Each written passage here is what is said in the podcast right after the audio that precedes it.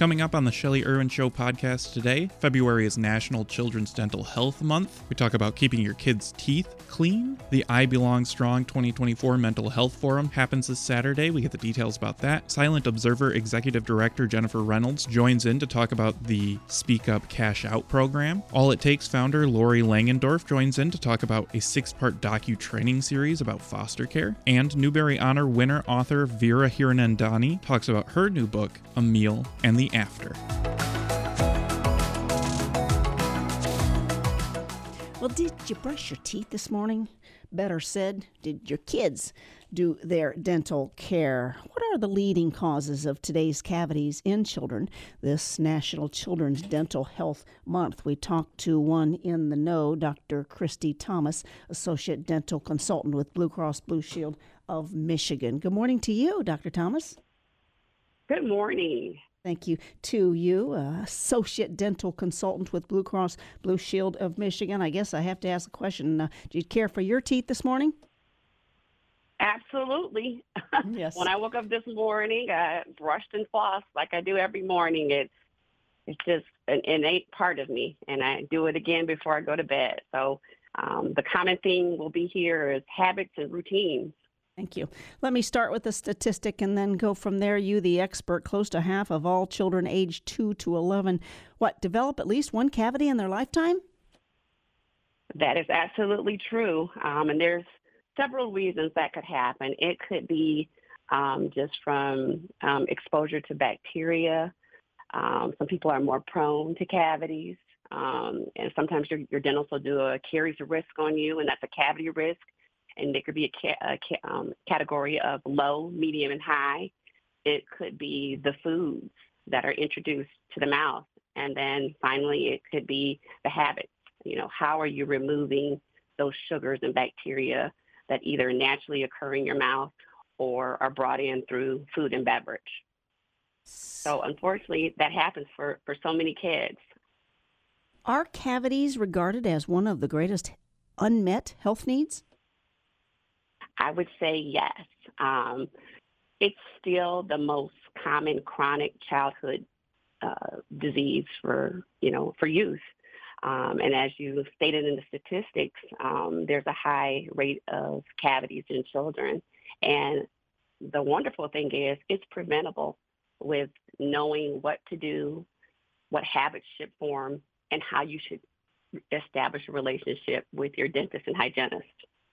Let me also have you expand on this. According to the U S Centers for Disease Control and Prevention, uh, obviously uh, kids with poor oral health tend to be absent from school more. Uh, uh, again, uh, just another stat that I, I would rather not share, but we have to.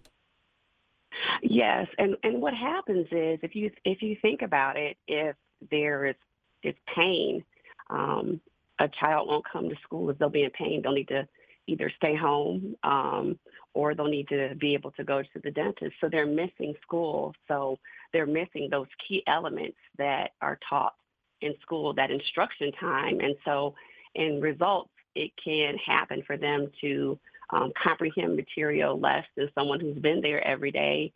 And their performance will show um, for not being exposed to that key instructional time. And, and, I, and I really resonate with that because both of my parents are educators and you know, stress the importance of, you know, curriculum and being able to present that information um, to kids real time.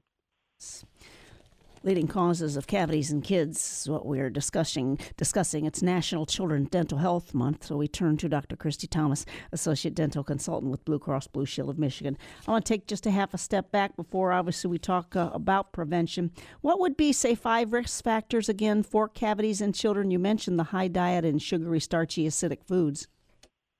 Right. Um, the next thing we talked about is the high levels of bacteria. Um, there are about over five hundred different types of bacteria that are in the mouth, and some defend the teeth and promote, you know, the good digestion. Um, then there are also those that, you know, can be more damaging. So bacteria are another um, form for risk factors and, you know, just not appropriate hygiene at home, you know, brushing to remove the plaque and bacteria. Um, if it's not done on a regular basis, it allows that environment to become acidic and the acid or acidity in the mouth can start the destruction of teeth. Um, water, and there's a lot of controversy mm. over water and fluoride, but fluoride is important, um, especially when kids' teeth are forming. It, if you think about brick and, and mortar, um, you need to have the brick and the mortar to make a wall, and the fluoride acts as the mortar to be able to help the building blocks of teeth. So it's very important that children uh, ingest fluoride to help with the formation of teeth. Um, and then also fluoride is important for cavity prevention. Um, that's why it's in toothpaste in moderation. Um, and then also to prevent um, sensitivity um, and regenerate um, strong um, teeth as well. Um, and then medications. People don't realize the effect of medication on teeth. And, and I can speak personally. My daughter is asthmatic, and Um, she had to take inhalers, and those can cause dry mouths, and just the medication, um, you know, can can cause cavities. And a lot of times with kids, to get them to be able to take medication, they add sugar into the medication, if not removed. removed. Again, that's a, another form of, of sugar-sweetened um, substances that can stick on teeth and to promote cavity formation. Yes, high levels of bacteria. Of course, inadequate oral hygiene. We discussed the water supply, of course, the fluoride strong in, in West Michigan, and the medications as well. What do you do when a kid develop ca- develops cavities, Doctor? Number one, don't panic. It's not the end of the world. It's not the end of the world um, if your child gets a cavity. It's if you ignore it and don't have it treated. That's when it be, it starts to grow, and can lead to pain infection. And then it can lead to the adult teeth coming in the wrong place. Um, our baby teeth, or the primary teeth, um, are used, you know, for eating and for speech, but they're also placeholders for our permanent teeth. It allows the permanent teeth to come in the right space. And when you remove them, or they're broken down and they shift, um, then it takes away from the adult teeth coming in. So if you suspect your child has a cavity, or your child is telling you that they have pain, go see your dentist. Um, have that exam. Know what's going on. Don't think, okay, it's not hurting them, I'm not going to do anything, because eventually those teeth, when they start coming in closer to age one, they won't be replaced in, for another five or six years. And so over time, it can become painful. And the worst thing to do is to have a child being in pain, and there's nothing you can do for them at that moment. Um, so if you address the cavity, your dentist will tell you the necessary treatment, follow the recommendation, um, and head off the cavity before it becomes big, before it starts to pro- provide or promote pain in your child. Um, and then after that, regular visits, because, mm. you know, restorations are just like tires and brakes. Um, they'll need to be replaced, and probably during that time, just from normal wear and tear, the filling may um, start to become faulty or leak, and it may need to be replaced. So it's about addressing the problem and then following it up to make sure that it stays stable. Um, and then, you know, it's promoting, you know, habits for your child. You know, a cavity happens. Yes, you know, things happen, but what do we do when things that we don't expect or want to happen? We address them and we keep going. So I think there's a lot of not only clinical, but a social part of it as well, being responsible and following up um, with your care. All right. Learn from the best. We do not only habits for your kids, but uh, continued habits as an adult. Doctor Christy Thomas, how do we find out more information about this conversation? Well, you can go to michigan blues perspective dot com, and we will give you some healthy tips and information about taking care of your teeth. And again, it's m i blues perspectives dot com. All right, I'm going to avoid those sugary, starchy, acidic foods starting today, thanks to your recommendation for uh, all, Doctor Christy Thomas. Thank you. Thank you. A free event you don't want to miss. GRAAHI and N double A C P G R stand with Black veterans at the I Belong, Belong Strong twenty twenty-four Mental Health Forum. To talk about it, Reverend Charles Hudson the third to do. Hello to you, Reverend Hudson. Hello, good morning. Can you hear me? I can hear you. Yes, get as close to your microphone as possible uh, with uh, these uh, wonderful ways to hear, uh, Reverend Hudson. Did you say your prayer for us this morning? I sure did. I sure did. My prayer is that everyone uh, wakes with a new determination and a new uh, commitment to passion and purpose for whatever endeavor it is that you're involved with. That is my prayer today for everyone. So good morning. Thank you for that. It's a good month as well, Black History Month, shining a light on contributions and struggles of the Black community as, as your two organizations and more come together. First of all, let's take apart uh, uh, both of the organizations. GRAAHI, tell me about the good work being done. Uh, the Grand Rapids African American Health Institute is an agency that was established to address the health disparities in the African American community. It is headed by uh, Vanessa Green, who is the C E O, and they have done wonderful work in all areas in the African-American community, in the area of uh, child care, in the areas of uh, adult African-Americans who don't receive proper care, women, men over fifty. Uh, and I specifically am one of the program coordinators for the African-American Veteran Outreach Program. Myself, along with Doctor Patrick Coleman, who uh, is a uh, professional in that area, in the area of human resource management and in training and development. We both uh, paired with uh, Vanessa. We were asked to come in uh, approximately uh, less than uh, half, about a year ago, last June. We uh, were asked to put together a outreach, a three-year program that would address the health disparities for African Americans. Thank you for that. African American veterans, yes. yes. And then, of course, you are partnering with uh, N double A C P G R, standing up with Black veterans here. Yes, of course. As you know, the N double A C P has been a stalwart in the African American community for over one hundred fifty years. Uh, it is headed by Clee Jackson and their coordinator over there, Eddie Laird, who is a, a Vietnam vet. Uh, they uh, are also working in the area of outreach with African-American veterans. They're trying to focus on the homeless veteran population that has gone uh, underserved. And uh, we are working with them with this particular project, but we anticipate on working with the N double A C P and other agencies as this project or this, or as this initiative continues. What's happening Saturday, Reverend Hudson? This Saturday, we are putting together a uh, African American Veteran Health Mental Health Forum this Saturday at the Center for Transformation at fifteen thirty Madison. We are going to have a panelist panel of four professionals and four veterans who will be discussing and dialoguing on the issues that are confronting the African American veteran, and specifically as it relates to mental health. On that panel, we have uh, we have uh, Michael Mickelson, who is the director at the Veterans Counseling Center here in Grand Rapids. We have Shannon Benson, who is a behavioral health specialist at Pine Rest Christian uh, Services.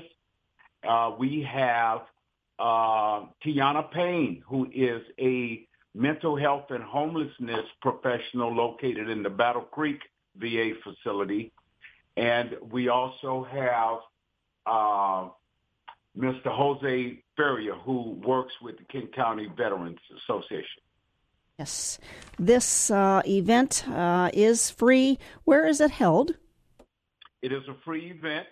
Uh, breakfast will be provided. It starts at eight thirty, and it will be held at the Transformation Center, located at fifteen thirty Madison Street Southeast. Uh, and uh, it will run from approximately eight thirty to eleven o'clock.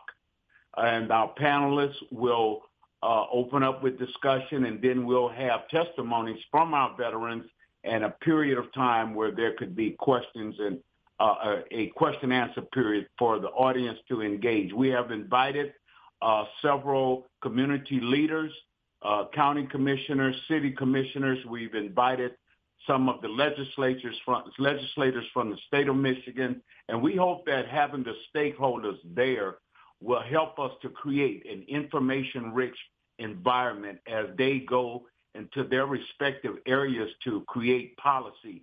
And it is a, it is a uh, issue of policies and systems. And so this is where we want to have the most impact. The more information that they have as they create legislation for veterans, and particularly uh, for African-American veterans, the better they can be, the more effective they can be in their areas of endeavor.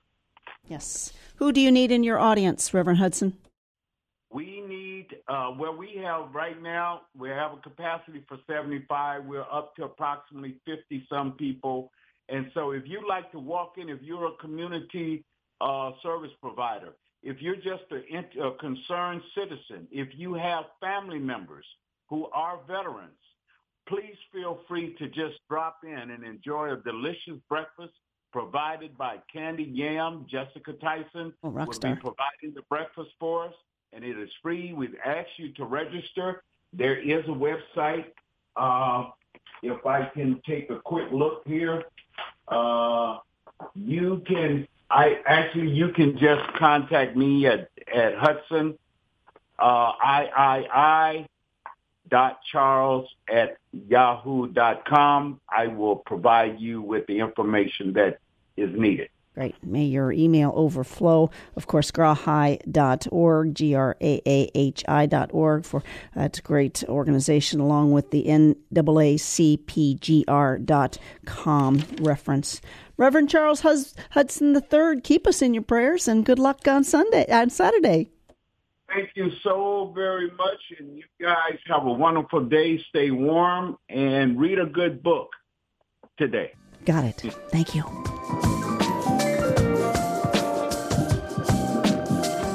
It's a trusted space, meeting the moment. It's a docu-training series that equips educators and empowers students amidst, well, educational challenges. We have them all.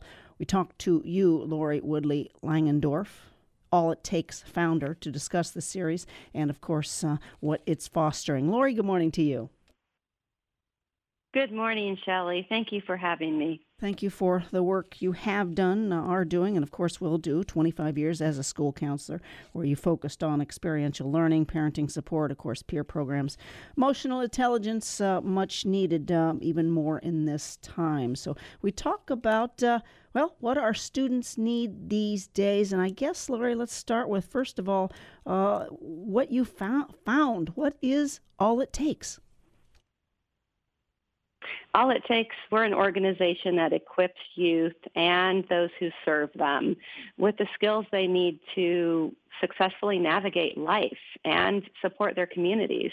Um, more than, you know, in my lifetime, the pandemic showed us, find a great, great big light on the fact that a lot of us don't have the resiliency and navigating skills, um, the tools in our toolkit to do a really good job when things go or get really hard, right? When crisis hits, do we fall apart, or can we, you know, move through it and rebound? And uh, we're finding that post-pandemic, we're struggling with that, and the education system is the place that I, you know, that's that's my wheelhouse, and um, our teachers and our students are struggling.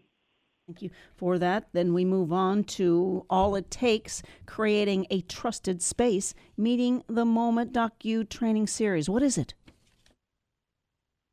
The docu training series is a series of short films and sh- even shorter clips of students, educators, and experts talking about what is happening right now in the field of education.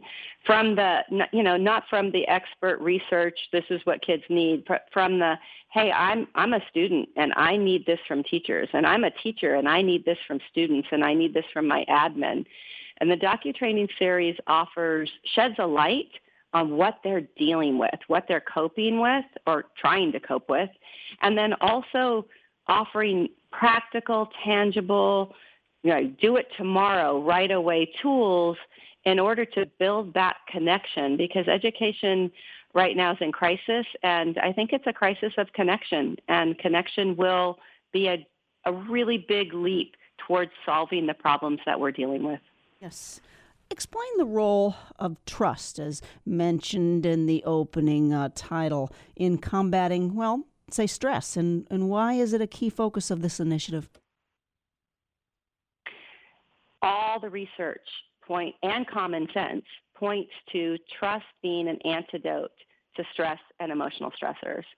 And when we don't trust an environment, an atmosphere we're in, we don't trust the adult that we're with, we don't trust the kids that we're with to not throw things across the classroom, or an adult not to shame us when we don't understand a concept, um, or an adult not to reach out and say, hey, looks like not such a great day for you. Is there anything I can do? And most of the time when people ask us that question, you know, we're like, no, we're okay, but it's nice to be seen. And so trust is a place where, or trust, when we're experiencing trust, we know it's okay to not be okay. We know it's okay to fall down and that we get to try again. And right now, our educators don't feel trust with their administration way too often. Our teachers don't trust our students to behave or to not, you know, do disciplinary things that make teaching impossible.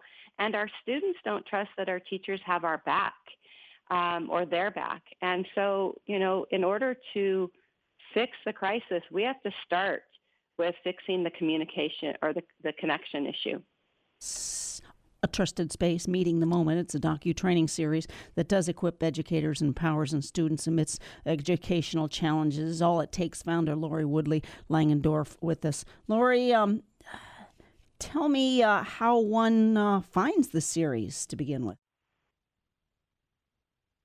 Shelley, everyone yeah. can find this series and all the tools for free at a trusted space dot org. It's super simple. Right. a trusted space dot org. Good. I want to, uh, just a couple minutes left. Uh, there are tools and strategies that are also included in the series. Uh, tell me more here. So the tools and strategies are practical, usable right now. So a, a strategy for a teacher is, you know, how do we talk to a student to bring them towards us instead of push them away? How do we, you know, walk into a classroom and instantly bridge the generation gap? And one of those tools that is, you know, in the series and in the write-ups and the handout or the, the resource tools is asking students immediately, like, hey, how's your day? That just seems like so common sense to me, but it's actually often not being done in classrooms. And, you know, for a teacher to walk in a classroom and say, hey, I'm really having not such a great morning and my patience is really short. Could I ask you to give me a little bit more grace with your patience of me? And have any of you ever had a hard morning? So the tools are practical. Like, I could listen to this and try it the next day or, you know, that afternoon with my students and really see the results of when a student or a teacher feels seen and heard, they will change their behavior. And in that, learning can happen. Thank you for that reminder. One more time, uh, the opportunity to uh, find out more information. Where do we head? Uh, yep. A trusted space. Uh, a trusted space dot org. And, of course, All It Takes, you finding, focuses on youth leadership under your expertise and direction. Thank you for this uh, conversation, and uh, uh, I'm sure the lives of, of educators and teens touched by you. Thank you. Thank you.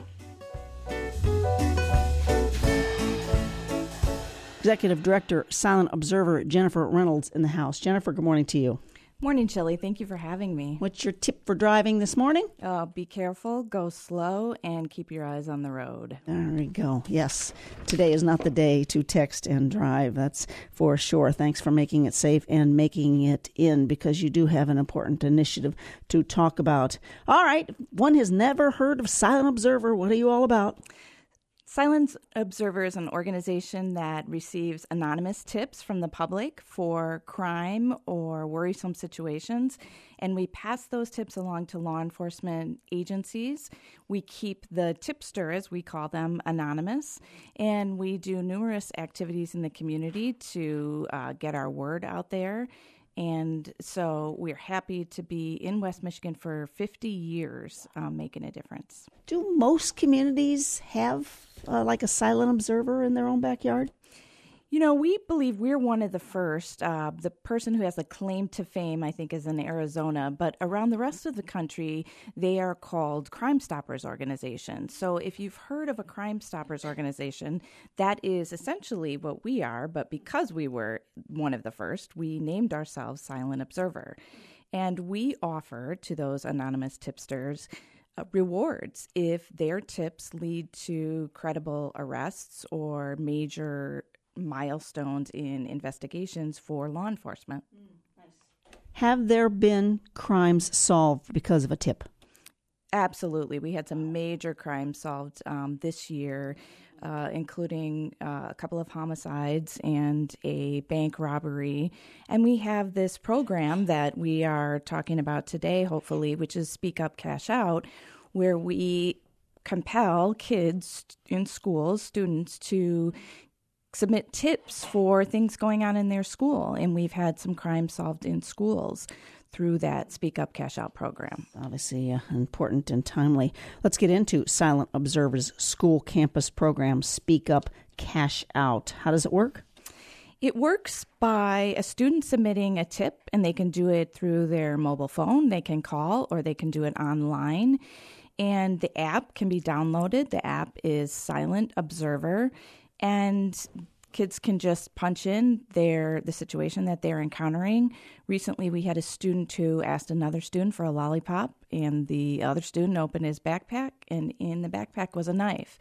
So that tip, the student left the classroom, put a tip through his mobile phone into Silent Observer, comes immediately to us, and then I see it, called the school, and the school got in touch with the school resource officer.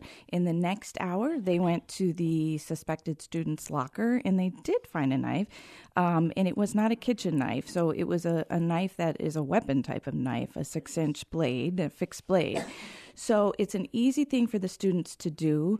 Um, we did some focus groups, and the students said that they really wanted privacy and anonymity in giving these tips. So that mobile app really helps give them the chance to give the tip in private if they wish. And so their classmates or schoolmates don't have to know that it was them who submitted a tip. Obviously, you're working with the schools on this because I'm sure schools have their own ways of, uh, if you see something, say something. So you're part of their programming. Yes. And we, you know, there are a number of initiatives in the past, um, you know, ten years or so to help mitigate school violence, to help kids with social emotional learning and issues in school. And we brought a school program into schools in the late nineties, and it was called Fast fifty. And that's an extension of Silent Observer and Crime Stoppers that's used across the U S. What we found was that the fifty dollars reward for Fast fifty was not compelling enough, and we thought we need to raise the rates because of inflation, because times have changed, and because we're trying to get in top of mind to those students' heads. So we raised our rewards from one hundred dollars to one thousand dollars for tips that are credible. We get the tip in, we contact the principal or whoever the main contact is, typically by phone, because often it's an emergent situation. And if the school has a school resource officer, they will get them in action and address the problem right away, and then they get back to us. Um, we also sometimes get tips that aren't emergent and are not an issue of health or safety to the students and are instead important but not uh, immediate. And so those will often be emailed to the school. But the school administration is always involved, and that gives them the the freedom to be able to manage the situation according to the protocol in their specific schools. Yes. Obviously, uh, you want to uh, save lives and prevent uh, uh, well, disasters, for lack of uh, tragedies, better terms. So uh, This offers the students the chance to speak up about potential inc- incidences you mentioned involving weapons, uh, theft. Yes, theft, um, bullying is another. Yeah, how about how does bullying work? I mean, because I don't want to belittle it at all, uh, but uh, when does it become a, an opportunity to reach out to you? That's a great question, Shelley. Bullying is a challenge. It's a challenge for schools. It's a challenge for those in the mental health community when it comes to students, because every child's perception of bullying is different. But what we have found, what research has shown, is that bullying can be kind of an entry to larger issues and kids that may um, take steps to become more aggressive in school. So it's an important thing to keep our eye on. Recently, we got a tip from a teacher, a woman who was a substitute teacher, who saw that one specific student in her class was being bullied by other students who, through their mobile cell phones, were um, giving this one student a hard time. So that's a perfect example. That's pretty optimum because an adult was involved to be able to see that the, the gravity of the situation was such that someone should know. So she sent in a tip to us. Typically, what helps is that the school is able to review those tips and say, you know, does this reach the caliber of something about which we need to intervene? Um, so bullying is out there. It's a tough one, but we're certainly trying to, there is much better education now about how to be kind and thoughtful and aware of your classmates and how important that is in the classroom. And Speak Up Cash Out, you are reporting tips by the mobile app, as you mentioned. One can log on to the website or even make a phone call? Yes. Um, the mobile app is Silent Observer, and it can be found on um, Android or uh, Apple. You can go online to silent observer dot org, and you can call in six one six, seven seven four, two three four five. Your tips. Said that without a piece of paper in front of you. You know your work. Jennifer Reynolds, Executive Director, Silent Observer. Obviously, uh, dollars are um, important uh, as a reward, for lack of better terms. You are a nonprofit organization. How are you sustainable here?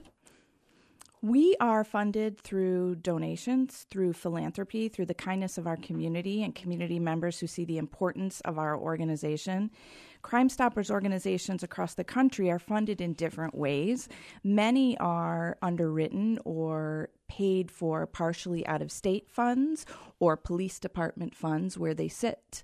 Ours, our Silent Observer in West Michigan, is unique in that we are funded through philanthropy. And like so many other nonprofit organizations in West Michigan, we have a very generous community to help underwrite us. However, um, as any organization who relies on fundraising and who relies on donations, we always need contributions throughout the year to help keep us going. We don't get any of those state funds, and we don't have underwriting, although we have some uh, support through different civic organizations within the city and the, within the city and the county. Yes. And is another goal of yours just to get the word out that Silent Observer, uh, yes, you've been around fifty years, but uh, there are new incentives and uh, new, again, especially in these times, new ways to, to work and communicate? Absolutely. We I l- was looking at statistics from the, um, there's a site that keeps uh, sh- violence and school shooting statistics, and they listed three hundred twenty-six uh, school shooting incidences last year. So certainly with regard to our students, we need to be vigilant, and we want to teach the students that it isn't snitching, it's really protecting themselves.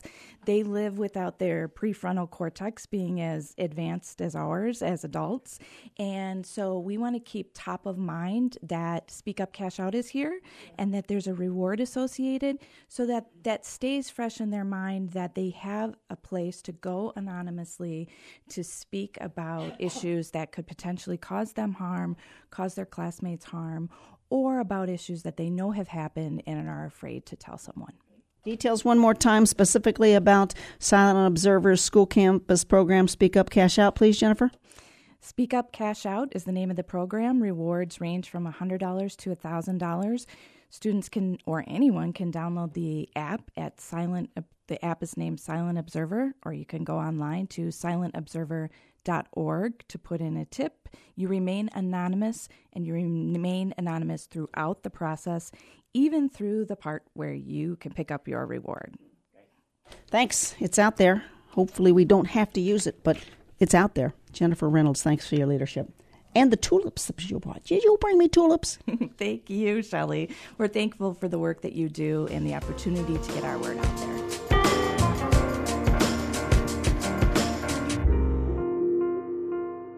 So Hiranandani. Three, two, one. Vera Hiranandani on the line. She's the author of the Newbery Honor-winning The Night Diary and, of course, the author of our conversation for today, Amil and the After. Let's bring on you, Vera. Your work described as a quietly brilliant, deeply insightful story of living in uncertain times, also compassionate and thoughts, thoughtful. So, Vera, good morning to you.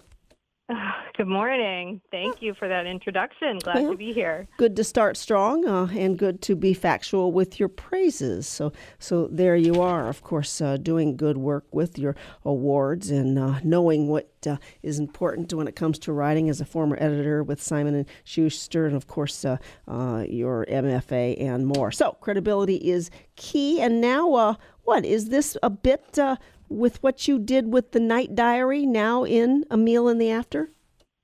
Yes, so I think of it as a companion novel, not so much. It is a sequel in the sense that it follows the story from where The Night Diary left off, and um, the, the base of the story is basically about the partition of India, and The Night Diary started with a young girl named Nisha who writes her diary about her experience having to leave her home and cross over the border into the new border of India. And a lot of what she experiences with her twin brother, Amil, um, she records in the diary. And a lot of it's based on some of my father's family's experiences when they had to leave their home.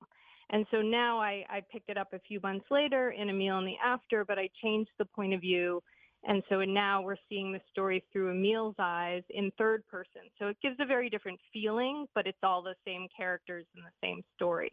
Very nice. Give us a bit of your storyline in general. Um, yeah, sure. So it starts off a few months after they they had the family had gone to Jodhpur, India, but then they have to move and they go to Bombay, which is now called Mumbai. Um, because their father got a new job and he's a doctor. And so he's trying to just find the best position he can at a hospital so they, you know, can have an apartment, and he wants to provide a good life for them. So they go to Bombay. They do find an apartment. He has this new job. Um, and Amil knows how lucky he is, but at the same time, he's displaced. He's has a lot of hard memories of their walk across the border, um, which was very difficult for them because they, you know, had to walk across a desert area. They encountered some violence, which was very common for people who were uprooted during the partition. So now it's January nineteen forty-eight, and he's in this place where he knows that he's safe, and he has his sister, and he has his father, and he, they live with his father's mother, their grandmother, their dadi. And he understands that he's one of the lucky people to be here and be okay, but at the same time, he still has all of these hard memories. He wants to express some of it. He also knows a lot of people did suffer or didn't survive the journey, and he's trying to process that as a twelve-year-old kid. You know, what does it mean when I'm lucky but other people are not, and I'm aware of that? What is my responsibility? So, you know, these are heavy thoughts for a twelve-year-old. So he's processing that in kind of a childlike way. He wants to find a friend. He wants to feel more comfortable, and he wants to feel more settled and at peace. And so he um, talks to his sister, Nisha, about these feelings. Um, and he wants to express himself in some way, but he doesn't like writing. Mm, he doesn't yeah. want to write a diary. So, um, so he starts to draw in a way that allows him to get out his feelings and focus himself. And she suggests that he keeps a drawing journal for their mother, who's no longer living. Okay. So that's how it kind of begins. Yes. You did note that uh, your father, grandparents, aunts, and uncles made a similar journey at Amil's, uh, as Amil's family, uh, forced to leave their homeland and make a new life in India. Did you speak with your family regarding this? Yes. Um, I'm lucky enough to have my father very much in my life, and so I was able to talk to him, really starting with when I wrote The Night Diary, talk to him in a more detailed adult way of everything that he remembered during his journey. And he was nine, um, and he left with my grandparents, and um, he had several brothers and sisters, so he wasn't a twin. That's a little different in The Night Diary, but he um, really remembers, you know, just sort of hearing that they had to leave in the next day. You know, they stayed a few months after the partition. So the partition happened at the same time of India's independence um, in nineteen forty-seven, between August fourteenth and August fifteenth. And he had stayed, his family stayed a few months after, because like a lot of families in the area that he was in, which is Sindh, um, he grew up in a, a town called Mir Prakash, Um, which is now in Pakistan. A lot of families thought that the the violence and the unrest would die down after a while, but it was only increasing. And so he just was told to pack a few bags, and they got on a train, and they were able to have a family member help them with an apartment in Jodhpur. And so they were one of the lucky ones in the sense that they, yes, they had to leave their home and their community very quickly and be completely uprooted, but they survived and they had a place to live. And then eventually they went to um, Bombay. And so that's where I'm most familiar with in India, because I've seen the apartment that my father grew up there. And then eventually he came to the U S. Um, so I was able to talk to him and other family members and other family friends about their experiences. But it's not always an easy thing to talk about, especially when people experience more trauma during that time. I do have some relatives that did experience some violence and trauma, and they didn't want to talk about it. So I, I did more research to kind of find out those experiences, but I wasn't always able to talk directly to somebody about something that yeah. was, you know, very, very difficult. Lastly, uh, is one of your uh, story themes about hope? Yes. Um, That is kind of the running thread throughout, and it's it's what Amil's name means. There are multiple meanings, but it's it's one of the, the meanings that his name has, and he finds that out. It's a little bit of a spoiler, but he finds that out later in the book. Um, but he and Nisha are kind of going to school and just trying to live as regular a life that they can. Um, but they have, you know, traumatic memories in their head. They feel lonely. They feel sort of separate from their community. They haven't um, completely gotten used to school and, and made friends. And so they they could kind of descend into, you know, a feeling of sort of sadness and emptiness. But they're kids, and they have this spirit, and they have this playful spirit. And they also both like to make art. Nisha loves to write. Amil loves to draw, and they kind of collaborate and make a world that feels hopeful and kind of the world that they wish they were in, or the future world that they hope to be. Mm. And it's really a message of, of never losing that, no matter what we're going through, to try to hold on. Even if, even if you are dealing with some really difficult things, you can't wipe them away, but at the same time, you can hold on to that hope. And that's what they try to do. Great. Amil and the After. Vera, how do we find out more information about your work? You can find me on my website at w w w dot vera hiranandani dot com, or on Instagram at Vera Writes, or on X, formerly Twitter, at Vera Hira. Keep up your good work. We'll continue to uh, discuss and appreciate uh, the latest when it comes to your award-winning work, Amil and the After. Take care. Thank you so much. Your inspiration for the day, we always like to end with. According to Plato, wise men speak because they have something to say, fools because they have something to say. I'm going to say that again. Wise men speak because they have something to say, fools because they have to say something. Thanks to you, Plato. Hope you enjoyed the show. Have a great day. I'm Shelley Irwin.